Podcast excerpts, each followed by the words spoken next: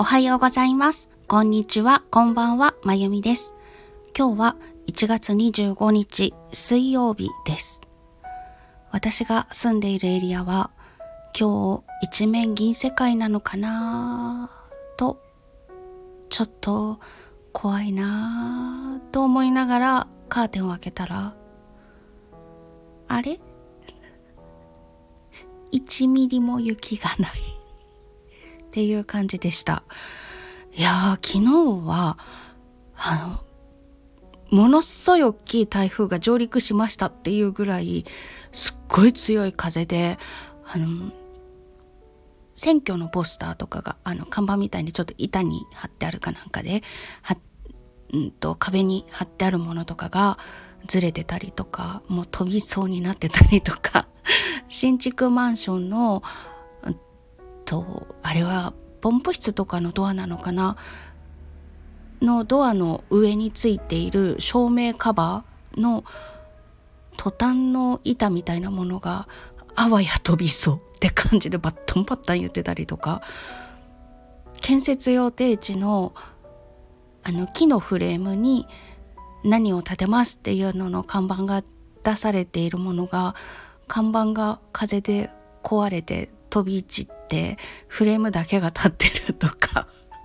ほほんと凄まじい状況になってて。家の中にいてもマンションなんですけどでもマンションといっても4階建てのマンションなんですね。だからそんなにあの何て言うんだろう。建築面積が狭くて背が高いマンションではなくって建築面積に対して建物の高さというのもそんなにこうアンバランスではないような形状のところなんですけどそれでも揺れて 何これって感じがしてました。だからもう一晩明けたらどうなるんだろうってすっごい怖かったんですけどめちゃくちゃいいお天気でびっくりしました。雪が大変だったりとかね、皆さんいろいろあったかと思うんですけれども沖縄の方でも朝停電したって言ってて復旧したまた停電したって言ってる場所とかもありましたしお怪我などなかったでしょうか。今日もまだ風強いですので気をつけて過ごしましょう。ということで今日も声日記です。お付き合いください。昨日は会社に行く日でした。であの、かっぱ橋本通り商店街の、あの、委託販売先にも寄って帰ってきまして、なかなかこう、売り上げがうまく伸びなくって、で、店長さんも声をかけてくださったので、いろいろと相談しながら、レイアウトを変えたりとかしてました。で、その中で、土日は、だいたい1日100人ぐらいはお客さんが来るとでそのほとんどが外国の方だから英語と中国語のポップ作るといいんじゃないかなっておっしゃってくださったんですね。なのでどういう内容が響くかなとか いろんなことを相談しながら帰ってきて早速帰りのバスの中でポップを作りまして私英語わかんないし 忘れちゃったんですよ。もうすっかり忘れたんです。大学でねイタリア語の歌を一生懸命歌ってたから英語忘れたんです。もう本当に全然わからない。イタリア語もわかるかっていうとオペラとか古典歌曲なので古いイタリア語しかわからなくて現代のイタリア語もわかりません。なので 私は日本語しか喋れない。中国語もからっきしわかりません。なんか漢字を見てるとね何を言ってるのかなっていう予測はできるものもあるんですけど。なので Google 先生に翻訳していただきました。もうそれしかできないんだけどそれでいいかしらって聞いたらしょうがないですよね。って おっしゃってたのでよし。と いうことで早速作りました。で刺してる最中の手元が写ってる写真とかあったらいいかなと思ったのでなんかこう刺してる最中の写真を撮ろうって決めたんですけれどもふと思いついてあじゃあ写真で撮るのもあれだから動画撮ろうって思ったんですね。えちょっと前にその小銀差し用の YouTube のチャンネルチャンネルというかアカウントは作っていたのでチャンネルを作りましてそれでそこにとりあえず今日ショート動画を1本公開しました。でちょっとナレーションを挑戦してみました。なんかちょっと恥ずかしいです。でもう一本あのショート動画作ってそれ2本ともを QR コードを作りましてでそのポップの中に入れるようなデザインにしました。でね、あの、セブンイレブンとかみたいなコンビニのプリントにすると、あの、パソコンで作ってる時って色が RGB なんですけれども印刷する時に CMYK になるとちょっとくすんだ感じの落ち着いた色味になるので RGB で出せるパターンがあると教えていただいたのでそちらで出してみようかなと思ってちょっと挑戦してみることにしました。もしそれで色味気に入らなかったらその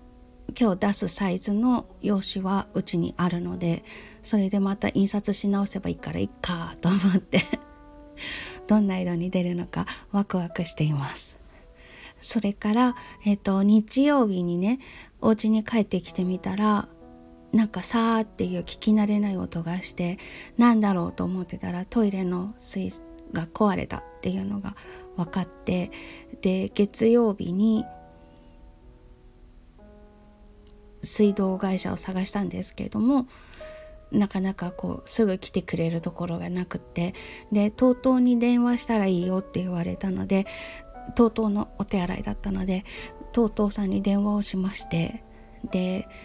昨日か今日かっていうことだったので今日お願いをしまして先ほどトイレが治りました。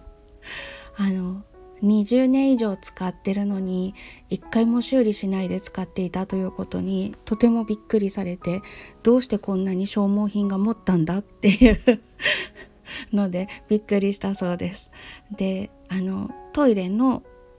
タンクの上に置く芳香剤をうちは使わないようにしてるんですけれどもその洗剤がタンクの中に溜まるとどうしてもパッキンとかが傷むのでメーカーさん的にはあまりそれは使わない方がいいって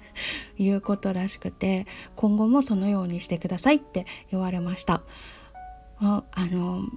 陶器の部分はね全然問題なくあの内側はわからないですけれども表面はものすごく綺麗な状態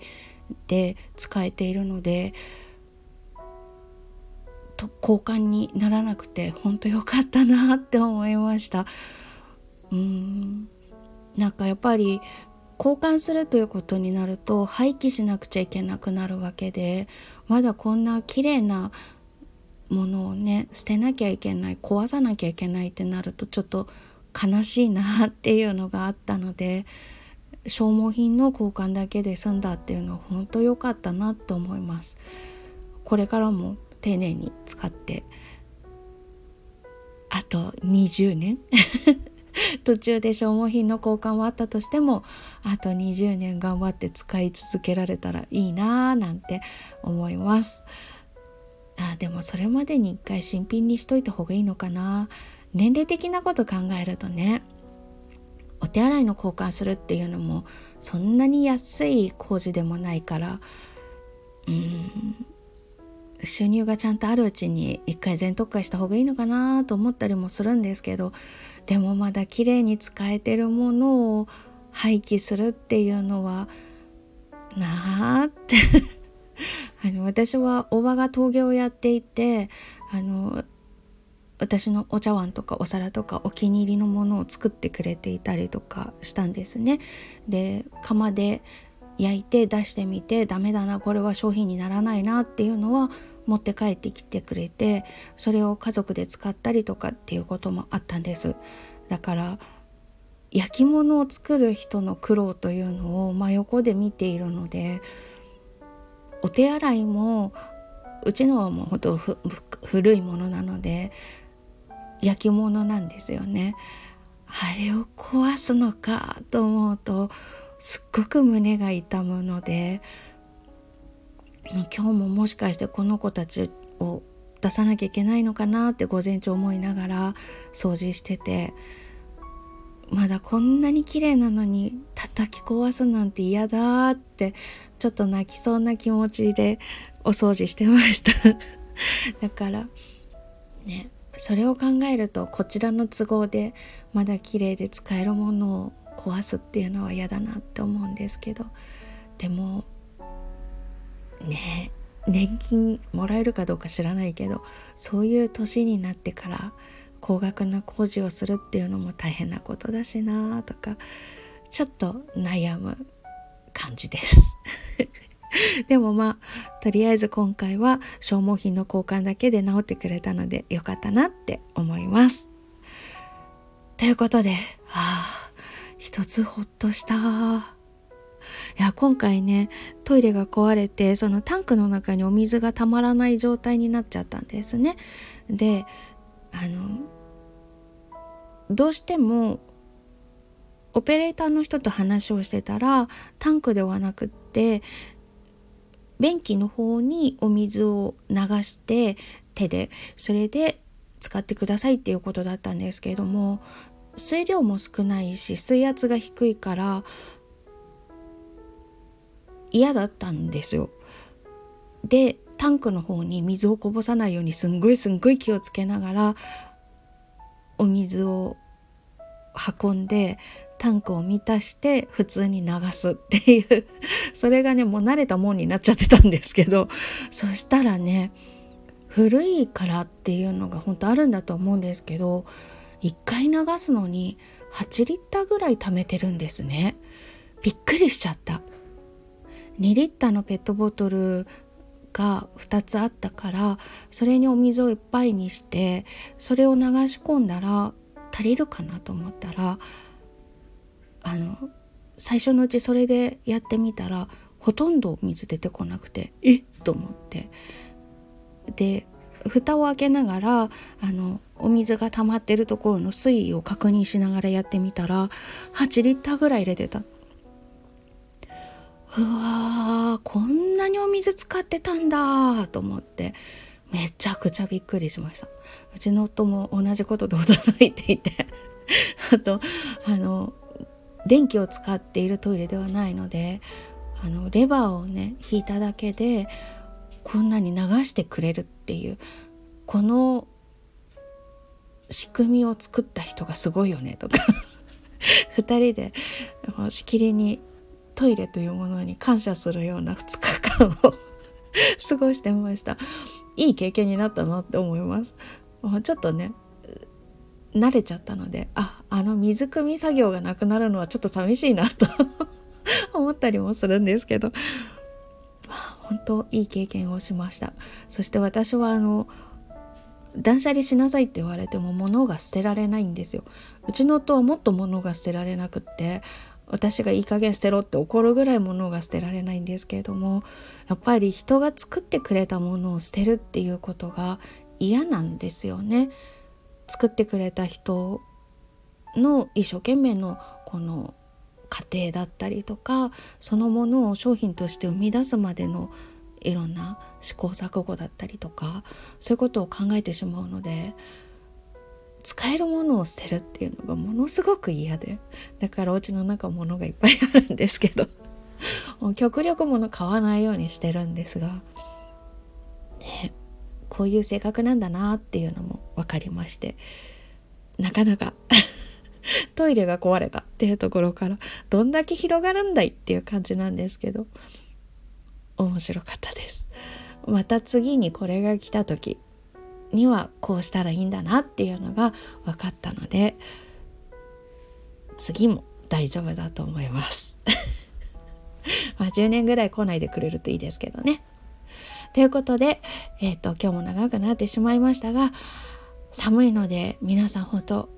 風邪をひかないように気をつけて暖かくして過ごしましょう。昨日私は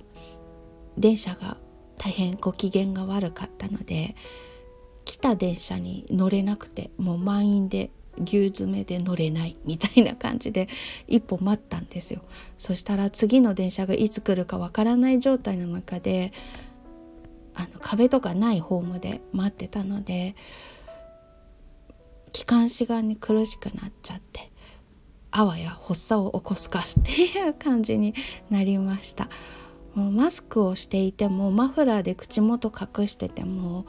冷たい風が吹いているのでもうそれだけで気管支がキュッて縮こまってしまって息が吸えないし吐けないみたいな 感じ。そうなってしまうかもしれないのでもうお外に出る時はしっかりしっかり防寒具を身につけてお家の中にいる時も電気代は上がってますけれども健康には変えられませんので極力あったかくして。と言いながら私はおこたの中に湯たんぽを仕込んでその上にあの人の体温を感じるとあったかくなるっていう布製品あるじゃないですか。あれをあの大きいスリッパ2足が1足にまとまったみたいな感じのあの大きいスリッパを乗っけてで、えっと、そういう布の靴下を履いて。で上は斑点を着て。でお仕事してます。そんな感じ。でもまあ十分暖かいから大丈夫なんですけど。まあ夕方になったらねまた日が落ちたら寒くなるのでちゃんと暖房器具も使って体を大切にして素敵な午後をお過ごしください。最後までお付き合いいただきましてありがとうございました。お手洗い治ったぜ。やった。それではまた。